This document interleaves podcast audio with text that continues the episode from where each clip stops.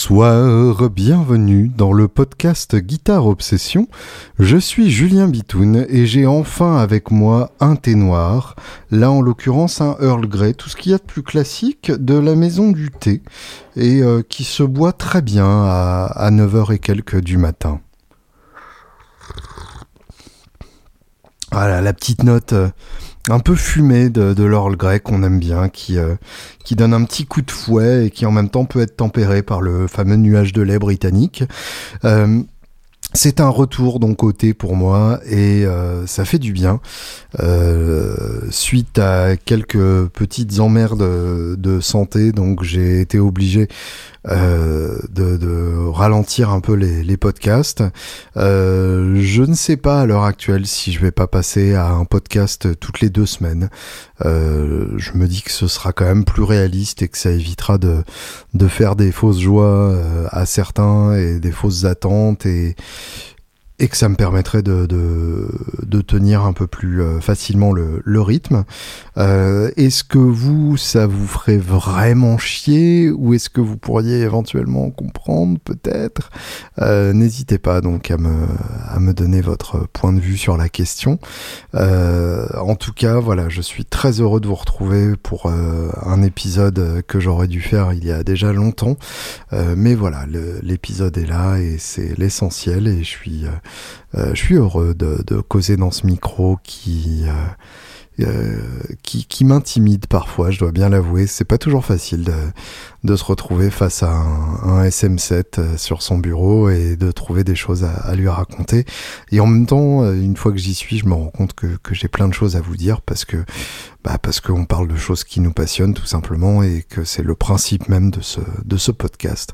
À propos de passion, merci à Gaëtan et Louis qui ont tous les deux rejoint la grande équipe des, des Patreonneurs, des gens qui soutiennent ce podcast euh, sur le site Patreon et qui permettent à ce podcast d'exister euh, financièrement, ce qui n'est pas négligeable loin de là. Donc merci euh, à vous deux et pour ceux qui veulent rejoindre la grande famille des Patreonneurs, Patreon, p a t r e o ncom slash guitarops, G-U-I-T-A-R-E-O-B-S tout attaché comme une guitare française et l'obsession de cette même guitare française.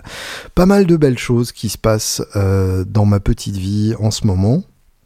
Euh, déjà, euh, il y a un sapin à côté de moi et un sapin quand il y a un bébé en train de se balader, c'est quand même une vision assez sympa. C'est c'est un peu ça qui est chouette euh, quand on fait Hanouka et quand on fait Noël, c'est qu'il y a des, des petits qui, qui gambadent un peu partout et ça redonne du sens à, à ces occasions-là. Donc, euh, donc voilà, c'est une fin d'année assez, assez rigolote. petit concert le 19, mais c'est privé, donc je vais pas vous en parler, mais on devrait bien s'éclater. petit concert samedi aussi, mais c'est encore plus privé. Euh, mais, euh, mais voilà, euh, c'est pas faute de, de, jouer et de, de jouer des trucs chouettes. En tout cas, d'essayer de jouer des trucs chouettes, hein, c'est pas à moi de décider. le prochain vrai concert, ce sera le 8 février. Euh, au Batignolles de Poissy. Donc là, en l'occurrence, euh, dans, dans, un bar dans lequel on joue depuis euh, presque dix ans maintenant.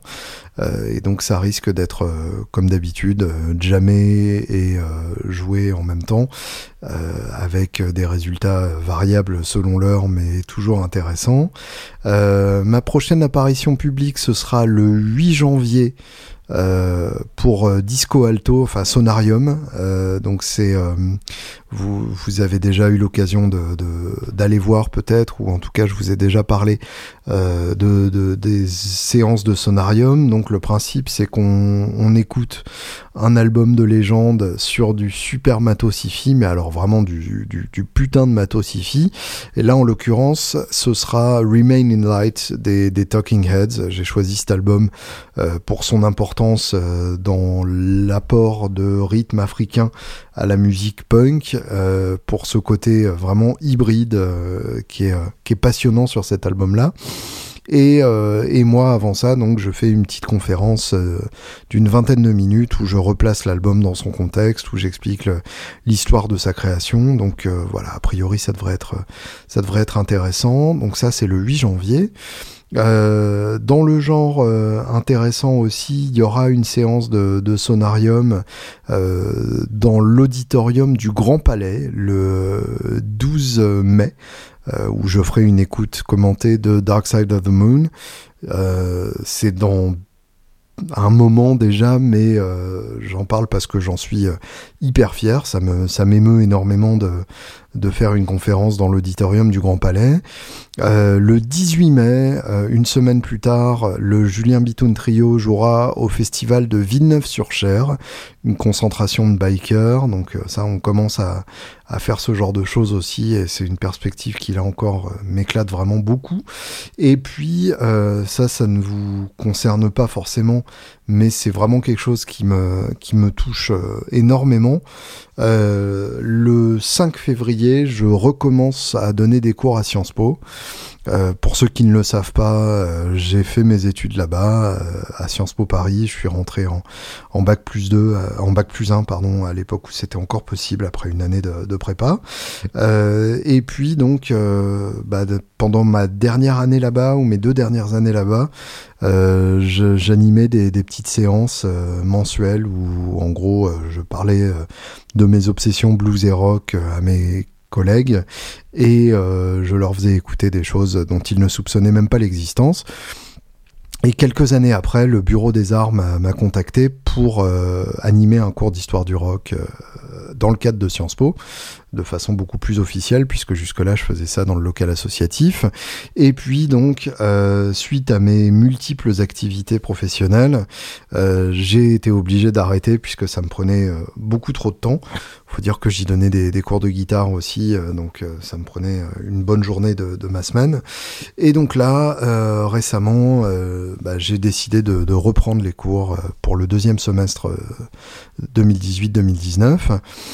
Euh, et, c'est quelque chose qui m'a énormément manqué pour plusieurs raisons. D'une part parce que bah, j'adore euh, cette, euh, cet échange avec les élèves sur l'histoire du rock. C'est toujours passionnant de savoir d'où ils viennent, ce qu'ils écoutent, quel est leur niveau de culture et, et surtout euh, quels sont leurs, euh, leurs aires de culture, quel, quel groupe ils connaissent, quelle, euh, quelle exploration ils ont eu de la musique rock à ce jour. Et ça me permet aussi de rester en contact avec des gens d'une vingtaine d'années, ce qui fait beaucoup de bien parce que c'est pas forcément une, une démographie que j'ai beaucoup dans, dans les gens qui m'entourent. Je fréquente beaucoup de trentenaires. Euh, normal, j'en suis. Euh, je fréquente beaucoup de plus vieux parce que c'est des gens qui écoutent la musique que je joue. Donc, euh, donc ça fait du bien de, de, se tenir au courant un peu de, de d'à quoi ressemble la génération des gens les plus vivants de, de cette, de cette terre. Donc, donc voilà, ça, ça reprend et ça va, ça va me faire beaucoup de bien. Euh, il se passe aussi plein de choses euh, côté euh, salaud, puisque on vient de refaire trois jours de, session avec Achille Alister, le chanteur folkisant, qui n'est plus si folkisant que ça, puisque là pour les dernières séances, on a carrément fait du, beatbox et j'ai fabriqué des, beats avec plein de pistes euh, séparées euh, qui s'agrègent pour former un rythme un peu tribal. Enfin, on a on a fait un boulot assez assez génial là-dessus. Enfin, génial dans le sens que c'était vraiment génial à faire. Hein. Je suis pas en train de dire que que c'était un, que, que ça va être un album génial, même si je suis pas loin de le penser. Puis l'avantage du fait que, que l'album ne soit pas le mien, ça me permet de, de dire que c'est génial euh, sans que ça passe pour de la vantardise. Euh, donc voilà, je le dis, ça va être un album génial, ça va être un EP génial. Et en tout cas, euh, j'ai vraiment, j'ai vraiment pris un pied monstrueux à bosser avec Achille au salaud. Si vous aussi ça vous branche de, de, bosser sur un album, bah, n'hésitez pas, ça me euh, ça, m'éclate vraiment de, faire ça et ça, là encore, ça m'a vraiment, euh, ça m'a vraiment éclaté de me recentrer sur la musique et, de la même manière d'ailleurs que ça m'a éclaté de faire la première partie de, de Manu Lanvin euh, à l'espace colonne dans le 13e. C'était court, hein, évidemment, une première partie c'est généralement une demi-heure. Euh, mais c'était suffisamment intense pour que euh, ça paraisse euh, beaucoup moins court que ça ne l'était, puisque chaque, chaque seconde était importante, que chaque seconde était puissante, essentielle. Et ce trio est vraiment un, bon trio. Voilà, on, est bon, on est excellent. Je sais pas pourquoi. Aujourd'hui, je me vante beaucoup, mais en tout cas, c'était vraiment, c'était vraiment une, une belle soirée et des belles sessions avec Achille. Bref, il se passe, il se passe des belles choses. Évidemment, il se passe des choses côté matos aussi, puisque euh, je suis en pleine période de craquage extrême. C'est-à-dire que là, je suis vraiment dans la période où j'ai revendu beaucoup de choses euh, et où j'ai échangé beaucoup de choses parce que bah, il y a des belles choses qui m'ont quand même bien tapé dans l'œil. Euh, je vous avais parlé, je crois déjà, de, de mon arctop AJL, donc la réplique de L5 finlandaise qui m'a violemment tapé dans l'œil euh, quand je l'ai joué lors de la Guitar Fest. Euh, j'ai construit un nouveau pedalboard autour de, cette guitare, euh, tout simplement autour de, de trois loopers pour, euh, pour aller dans une direction plus expérimentale. Alors ne prenez pas peur, ça veut pas dire que euh, le Julien Bitoun Trio va devenir euh, un, groupe de free jazz à part entière. Ça veut juste dire que j'ai envie de développer aussi cet aspect-là de, de, ma personnalité artistique. et et j'espère que ça en intéressera certains d'entre vous. Peut-être que d'ailleurs à la fin de euh, de cet épisode du podcast, je vous jouerai euh, un peu avec, euh, avec ce système-là et vous me direz si vous trouvez que ça pue du cul ou peut-être que ça vous intéresse. en tout cas, c'est un truc que je fais depuis quelques temps, de, depuis quelques années même déjà, de, développer des textures au looper. Et là, j'ai vraiment l'impression d'avoir trouvé une manière de le faire de, façon vraiment intéressante avec cette guitare-là, qui s'y prête particulièrement bien. Euh, J'utilise pas forcément le looper comme un instrument rythmique, euh, contrairement à ce qu'en font la plupart des, musiciens, c'est-à-dire que mes boucles euh, ne sont pas euh, mesurées en termes rythmiques, c'est pas une base pour compenser l'absence de section rythmique, c'est plus une source de texture, une source de paysage sonore. Euh, sur lequel euh, je peux rajouter des notes au fur et à mesure, mais de manière très euh, très arythmique. Le, rythme viendra plutôt de la guitare qui se place par-dessus, qui est jouée en live. Donc c'est une approche un peu particulière, mais que, j'ai vraiment envie de développer. Et puis en parallèle de ça, eh bien il y a une autre guitare qui m'a aussi tapé dans l'œil, et je vous en parle bah, juste après un peu de musique, parce que c'est bien aussi, la musique ça fait du bien.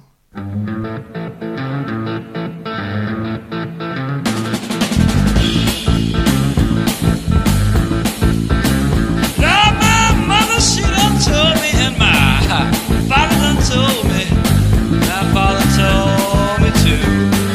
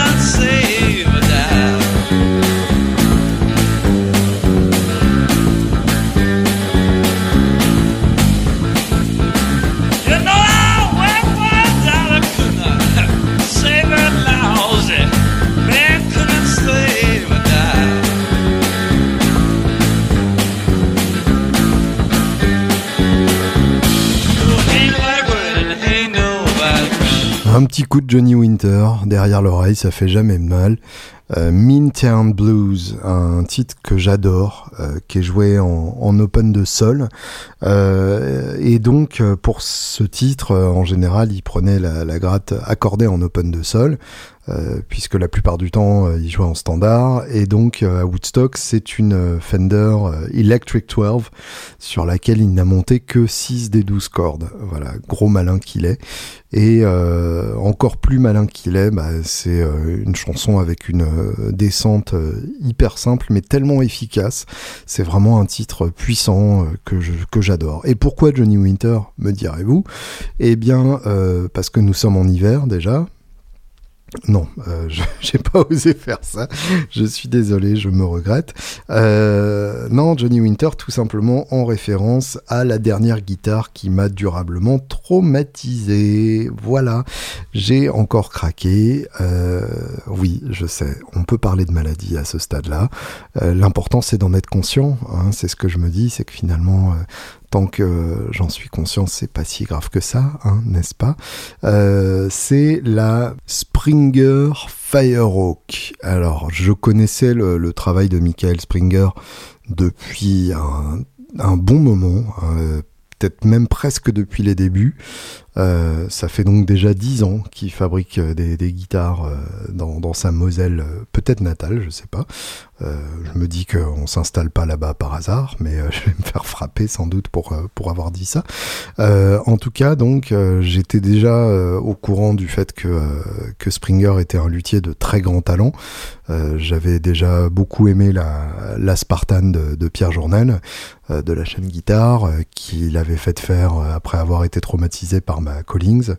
et ce qui est rigolo, c'est que justement, eh bien, c'est à cause de Pierre que j'ai essayé cette euh, guitare qui m'a fait complètement craquer puisque c'est lui qui a organisé une, euh, une soirée matos euh, pour les abonnés de la chaîne guitare euh, autour de Springer et de Kelt et je devais récupérer mon Blue Waffle, mon Kelt donc sur lequel Thierry de, Kelt avait rajouté un switch pour couper un peu les graves parce que voilà ça m'a pris comme ça et puis j'ai la chance de, pouvoir lui demander des, modifications comme ça sur mon matos pour qu'il soit vraiment au plus près de mon besoin.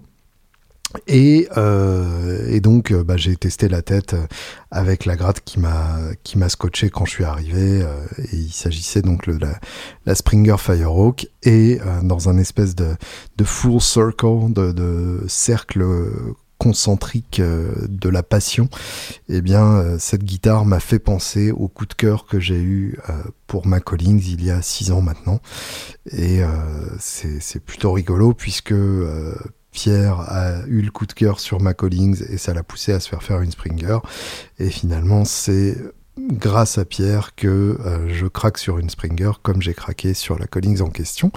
Euh, J'avais beaucoup aimé aussi euh, la, guitare qu'il avait fait pour George Fred, qui était la Icebird, je crois que c'est comme ça que, Fred l'appelait, une forme géniale d'ailleurs que Fred a conçue. Et bref, euh, voilà, j'avais joué pas mal de, de guitares de, de, de Michael, notamment aussi une Seraph euh, VNS qui a faite pour Mathieu Lucas, donc une, une burst, sa version de la burst, en gros, euh, la, la, guitare la plus proche d'une d'une burst originale qu'il qu'il réalise et qui, est, bah, qui est vraiment très proche, hein, pour le coup, c'est assez bluffant. le poids est le bon, la courbe est la bonne, euh, les sensations sont les bonnes, même le manche a ce profil bien particulier et cette manière de rentrer dans la main qui rappelle vraiment euh, les sensations qu'on peut avoir en jouant sur une sur une Gibson de la fin des années 50. Euh, donc voilà, il a il a compris beaucoup de choses ce, jeune homme.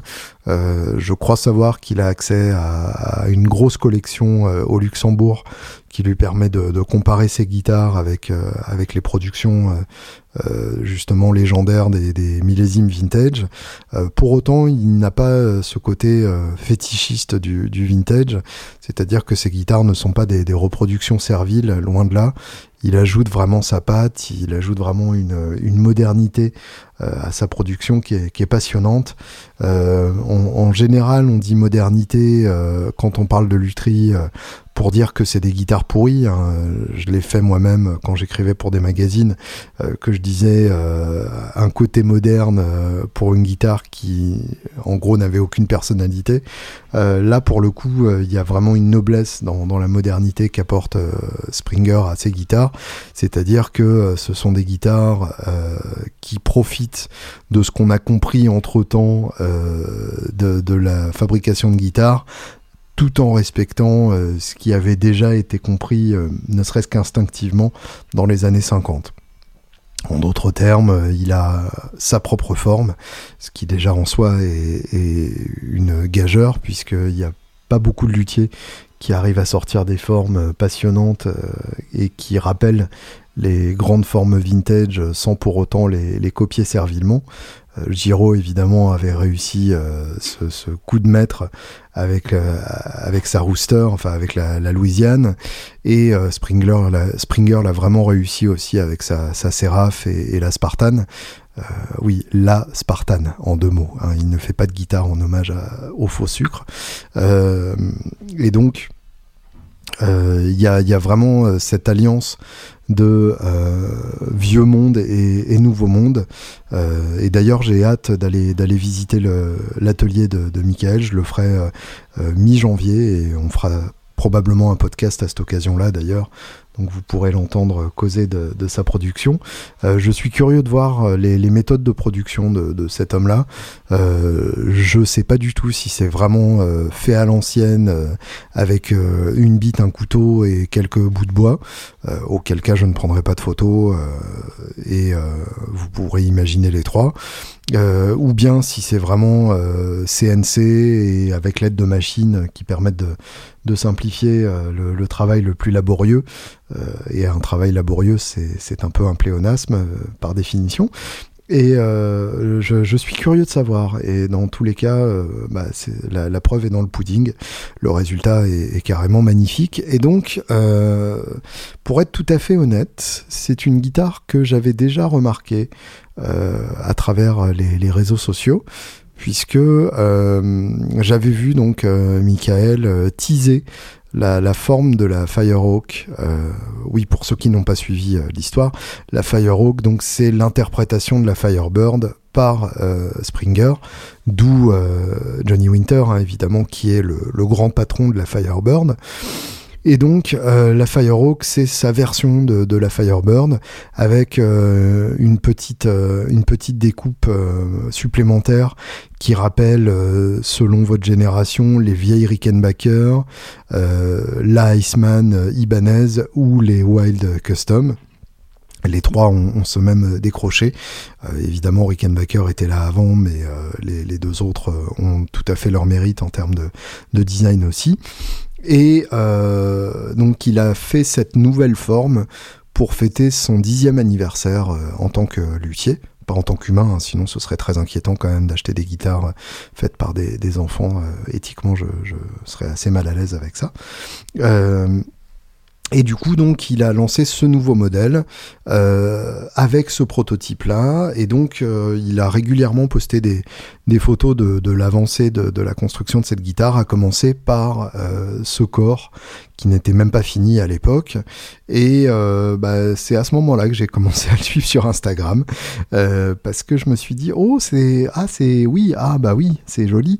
C'est-à-dire que jusque là euh, je trouvais ces guitares fabuleusement réalisées, mais je n'étais pas euh, ultra fan de, de, ces designs. Je les trouvais un peu trop traditionnels pour être tout à fait honnête et il euh, n'y avait pas encore le, facteur fun qui m'avait euh, qui m'avait scotché. Et euh, bah, comme vous le savez peut-être, pour moi le facteur fun y est pour beaucoup dans mon choix d'une guitare, tout simplement parce que bah on joue de la guitare, donc c'est un jeu, c'est pour rire. Il y a rien de sérieux dans tout ça, surtout pas. Il y, y a, beaucoup d'autres choses sérieuses et beaucoup d'autres occasions d'être sérieux dans, cette putain de vie. Donc euh, autant, euh, autant que ce soit fun quand on prend une guitare euh, dans, dans la main et qu'on a peur de rien.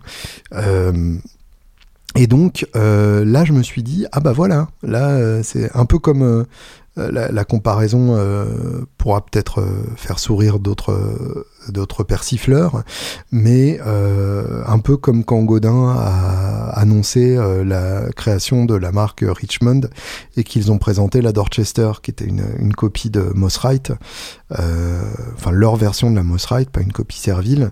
Et bah, c'est à ce moment-là que je me suis dit ah bah voilà, là là on va s'amuser. Jusque-là, je trouvais que Godin, c'était de la très belle cam, mais très austère. Et là, bah, voilà, avec la Richmond, on, on a commencé à rigoler. Et du coup, bah, j'en ai eu deux. J'ai été ambassadeur de la marque. Enfin, c'est voilà, c'est une autre vie, c'est une autre histoire et c'était chouette, c'était bien. On y retournera. donc voilà, là je me suis dit, Springer se lâche et ça va être beau. Et puis ben, quand j'ai vu la, finition de la, de la belle, je me suis dit, ah bah merde, c'est un peu pour moi, c'est-à-dire que sur le papier, euh, on aurait conçu une gratte pour Bibi, euh, bah, ça aurait été à peu près exactement ces specs-là, euh, c'est-à-dire qu'il y a la forme délirante, il y a la couleur géniale, en l'occurrence un, un Pelham Blue vieilli qui tire sur le Inverness Green, et vous connaissez mon affection pour les guitares vertes et bleues sous toutes leurs formes, et de préférence euh, les couleurs les plus pastel possibles. Et là, en l'occurrence, avec un vieillissement absolument superbe, un vibrola, ce qui ne gâche rien en termes de look, euh, en termes de son, euh, bah c'est encore mieux puisque plus il y a de, de ressorts sur une guitare, plus il y a de résonance dans les ressorts. Et moi, j'aime bien quand ça résonne dans les ressorts. Et euh, bon, là, seule faute de goût, les deux mini humbuckers, ça aurait été encore mieux s'il y avait eu que euh, l'aigu, et en même temps, euh, bah, j'ai dû, euh, j'ai dû ravaler ma fierté et euh, bien reconnaître que à l'essai, en fait, le micro grave est aussi monstrueux et la position intermédiaire ne sert pas à rien. ça me fait presque mal de, reconnaître ça, mais en même temps, c'est peut-être ça la maturité aussi, reconnaître qu'on a pu dire des conneries par dogmatisme et que finalement, ça ne passe peut-être pas l'épreuve de la réalité. Et j'ai aussi ravalé ma morgue, oui, ça se dit, je crois, peut-être, allez savoir, euh, quand j'ai essayé le Vibrola. Euh, c'est comme le micro grave en fait. Quand j'ai commencé mon essai, euh, je ne jouais que sur le micro aigu parce que de toute façon je partais du principe que le micro grave ne me servirait à rien. Et puis au bout d'un moment, comme par erreur, j'ai essayé la position intermédiaire et j'ai été scotché. Euh, et le vibrola m'a fait ce même effet, c'est-à-dire que j'osais pas y toucher puisque de toute façon je partais du principe que euh, je serais immédiatement désaccordé euh, dès que dès que j'allais y toucher. Et puis en fait, eh ben, c'est le seul vibrola que j'ai essayé de ma putain de vie qui tient parfaitement l'accord. C'est carrément hallucinant. Je ne sais pas comment euh, Michael a réussi une sorcellerie pareille, mais en tout cas, euh, on peut même faire euh, du, dive bombing avec, on peut faire euh, grelotter les ressorts façon Floyd Rose, et, et, il ne proteste pas. C'est carrément hallucinant. donc voilà, c'est ce, n'est qu'un des, très nombreux avantages de cette guitare incroyable et, euh, c'est une guitare qui m'a vraiment beaucoup touché, euh, vous l'aurez compris. Euh, j'ai adoré le profil de manche façon 57, un gros profil qui remplit bien la main. J'ai adoré le, côté aéré du son, c'est vraiment un son c'est un cliché de parler comme ça, mais c'est un son en 3D on a l'impression qu'il y, a plein de dimensions différentes euh, dans, ce son-là, qu'il y a beaucoup d'histoires à raconter et, euh, une transparence euh, dans le bon sens du terme qui est, très rare, qui peut être méchant quand il faut, qui réagit très bien à l'attaque, avec une étendue dynamique colossale vraiment euh, gigantesque. Donc, euh, donc voilà, très très bel, euh, très très bel instrument. Et du coup, eh bien, j'ai j'ai réussi à, négocier quelque chose de, jouable avec avec Michael, qui a accepté donc que cette guitare devienne mienne. et, et du coup, je la récupère dans une semaine. Et, autant vous dire que j'ai bien bien bien bien hâte. et que que voilà elle sera mienne. Et ça, c'est quand même très excitant. Euh, ouais, ouais, ouais. D'ailleurs, je, je n'en reviens toujours pas. Et ça, c'est cool. C'est une, c'est une bonne sensation. Donc, euh, donc voilà, euh, mon, dernier craquage en date. Et bah, malheureusement, pas le dernier. Je, sais d'ores et déjà qu'il y en a une autre qui arrivera quelques temps après et probablement encore une autre qui arrivera quelques temps après. voilà. Et, euh, je, fut un temps où je, ne croyais pas du tout aux guitares de luthier. Je pensais que euh, que c'était trop compliqué parce que ça voulait dire que euh, il fallait savoir précisément ce qu'on voulait et que on pouvait pas se laisser surprendre. Bah là, je me suis laissé surprendre justement. Je me suis laissé surprendre à me laisser surprendre et c'est probablement euh, ce qui peut arriver de plus beau à un musicien. je vous le souhaite à toutes et tous. À tout de suite.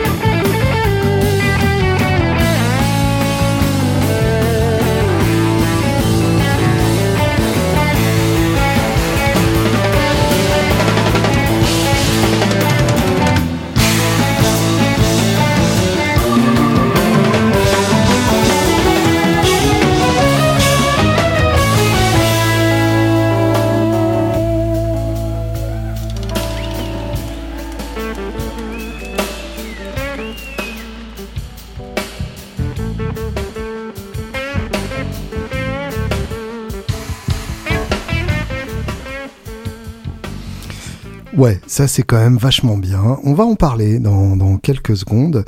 Euh, avant ça, j'avais encore un tout petit peu de, matos dont j'aimais vous parler, dont j'aurais aimé vous parler. Oh là là, c'est le bordel hein, ce matin. Euh, la Drybell Unit 67. Alors, je m'explique, qu'est-ce que c'est, qui c'est, pourquoi, qui c'est celui-là? Euh, Drybell, pour commencer, c'est une marque euh, venue de Croatie.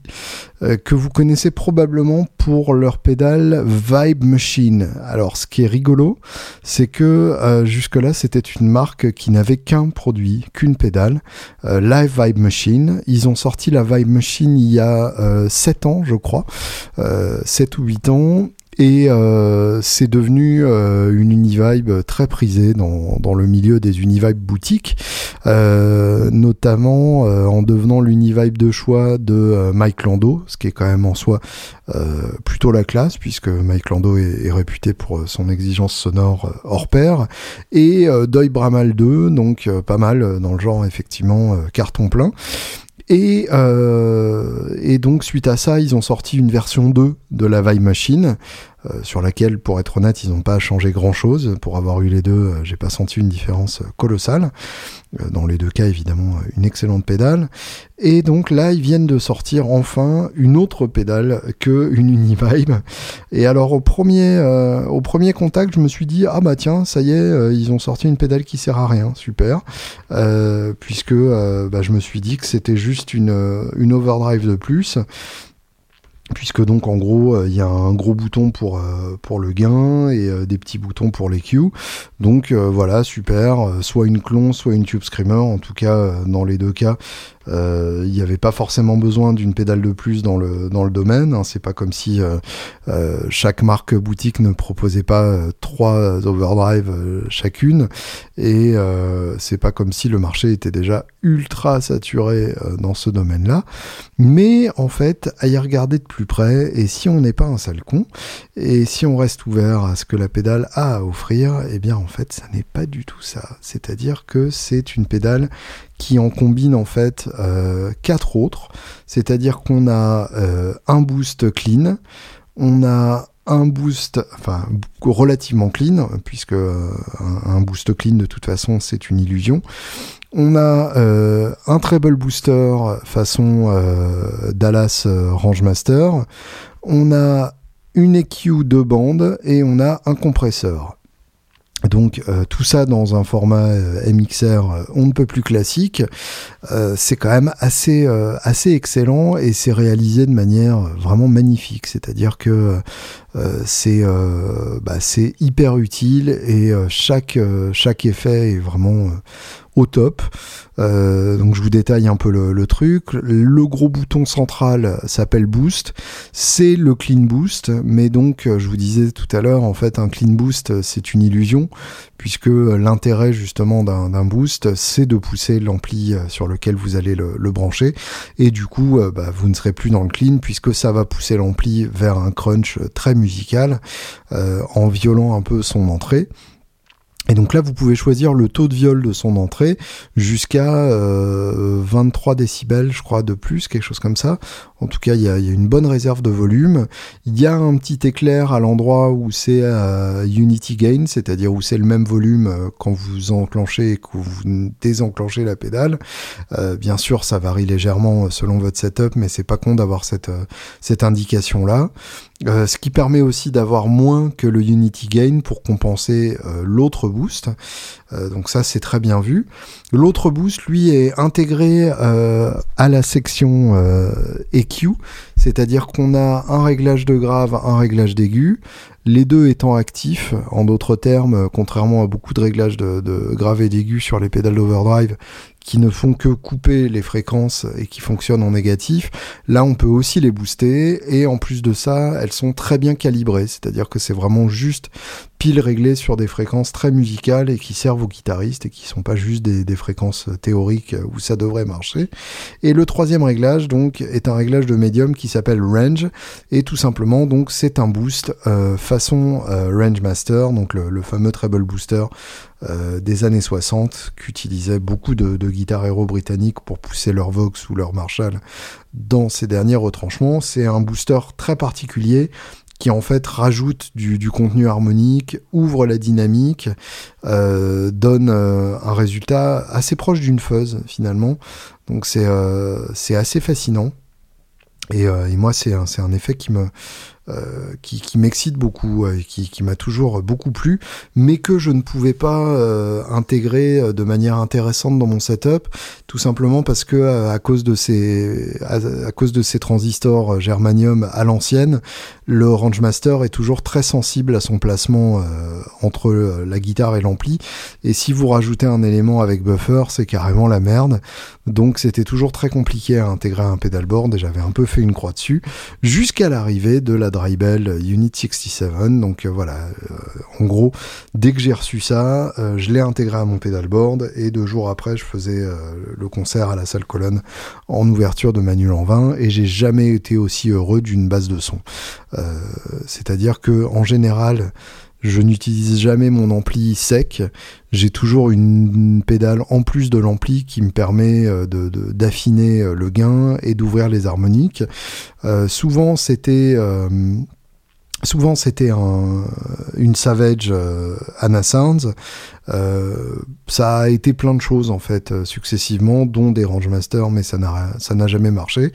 Et là, euh, je crois que la, la, Unit 67 est bien partie pour rester comme comme ma base de son pour toujours. En tout cas, ça m'a ça m'a vraiment bluffé. Et oui, il y, a, aussi un, petit compresseur intégré euh, avec le, petit réglage de sustain, un compresseur façon 76, très musical, qui peut être très marqué, caricatural si on le veut, qui peut être plus plus fin et qu'on ajuste aussi avec le réglage d'entrée. Euh, le, petit toggle switch d'input entre high et low, euh, évidemment en fonction du réglage d'entrée. Donc vous avez euh, une compression plus ou moins marquée dans laquelle vous rentrez plus ou moins fort. Donc, donc voilà, une excellente pédale qui amène une vraie nouveauté, un concept hyper bien pensé. bref, ils ont encore réussi un, coup de maître et bah c'est assez bluffant hein, qu'une marque arrive à ce point-là à proposer quelque chose de vraiment nouveau euh, alors que euh, le, marché euh, boutique est sursaturé. Donc bravo les gars, beau boulot et respect total et surtout bienvenue dans mon dans, mon pedalboard pour toujours. je pense que en tout cas c'est une édition qui risque de, rester pour un bon moment.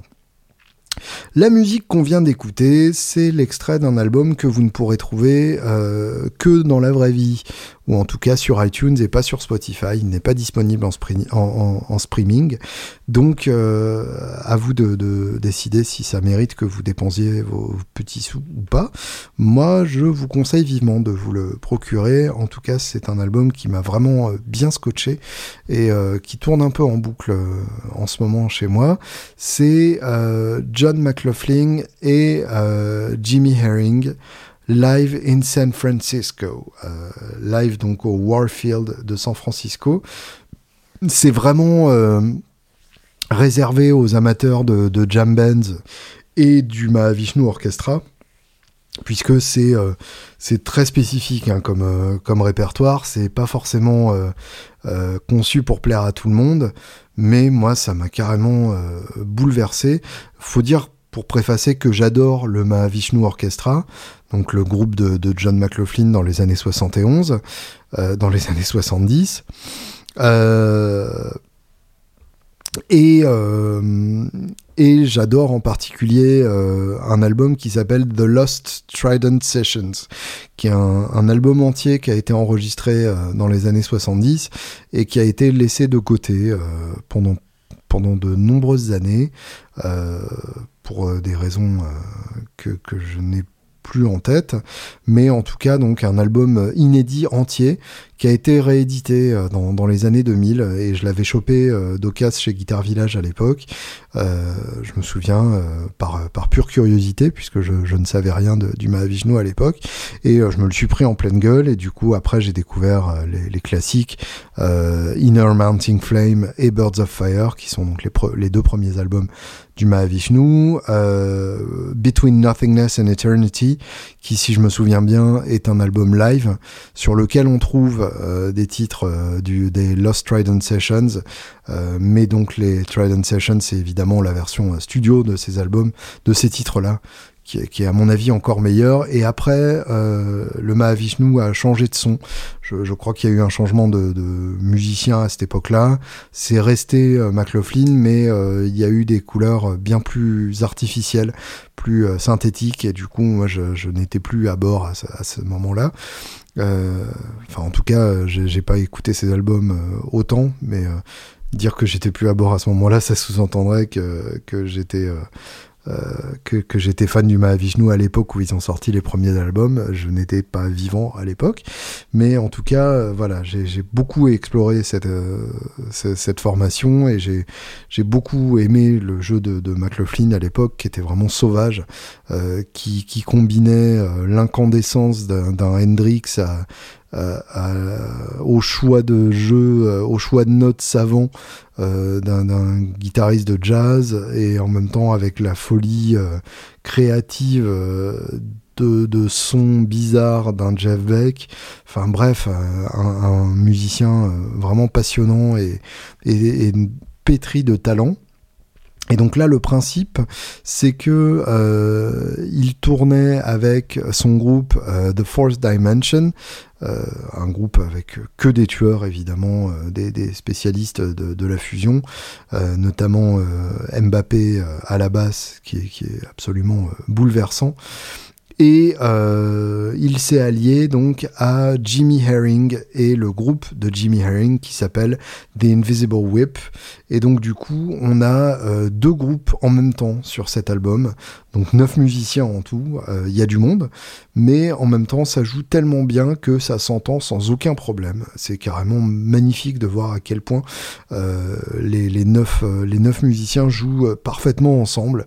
Et c'est beaucoup de morceaux de, du Mahavishnu évidemment, euh, puisque c'est le principe de l'album. Et euh, c'est hallucinant de voir à quel point euh, il les amène dans des endroits euh, où ils sont tous d'accord, euh, que c'est là qu'il fallait l'emmener, et ils ont tous la même idée au même moment, et ça se complète, ça se répond. C'est bluffant, c'est vraiment, c'est vraiment vraiment hallucinant. Euh, là, je vous ai fait écouter le titre euh, Trilogie, euh, en tout cas une toute petite partie du titre Trilogie, puisqu'il dure 13 minutes, et c'est mon titre préféré de, l'album. Et d'ailleurs, c'est le titre qui est tiré des, Trident Sessions, donc il n'y a pas de hasard. Je, n'en décroche pas de, ce premier amour. Et c'est vraiment, c'est vraiment un très très bel album. Pour ceux qui ne connaissent pas, Jimmy Herring, c'est une figure centrale de la scène jam euh, qui s'est fait connaître euh, euh, en tant que membre fondateur de l'Aquarium Rescue Unit, un, des groupes très importants de, de, la scène jam. Évidemment, cette scène jam, donc, on, en connaît le Grateful Dead, qui est le fondateur plus ou moins officiel de, de cette scène, les, les Brothers, qui sont aussi très importants. mais il y a un, toute une communauté de musiciens qui gravitent autour de, euh, ces références-là et qui sont euh, tout aussi euh, passionnants. Jimmy Herring en fait vraiment partie et il a sorti deux albums en solo, dont dont l'excellent Subject to Change Without Notice. Et euh, je me souviens que j'avais déjà beaucoup aimé cet album que j'avais écouté euh, à l'époque de sa sortie en 2012. Euh, et en particulier un titre qui m'avait complètement scotché, qui s'appelle Kaleidoscope Carousel ou Kaleidoscope Cursor, euh, sur lequel il utilise un son qui n'est pas de ce monde. C'est vraiment un son que, que j'ai que je n'arrive pas à expliquer tellement il m'a scotché. Euh, je vous fais écouter ça très rapidement, euh, sans, sans vraiment rentrer dans le morceau, mais juste pour écouter ce, petit son dingue, ce petit son dingue de, de Jimmy Herring.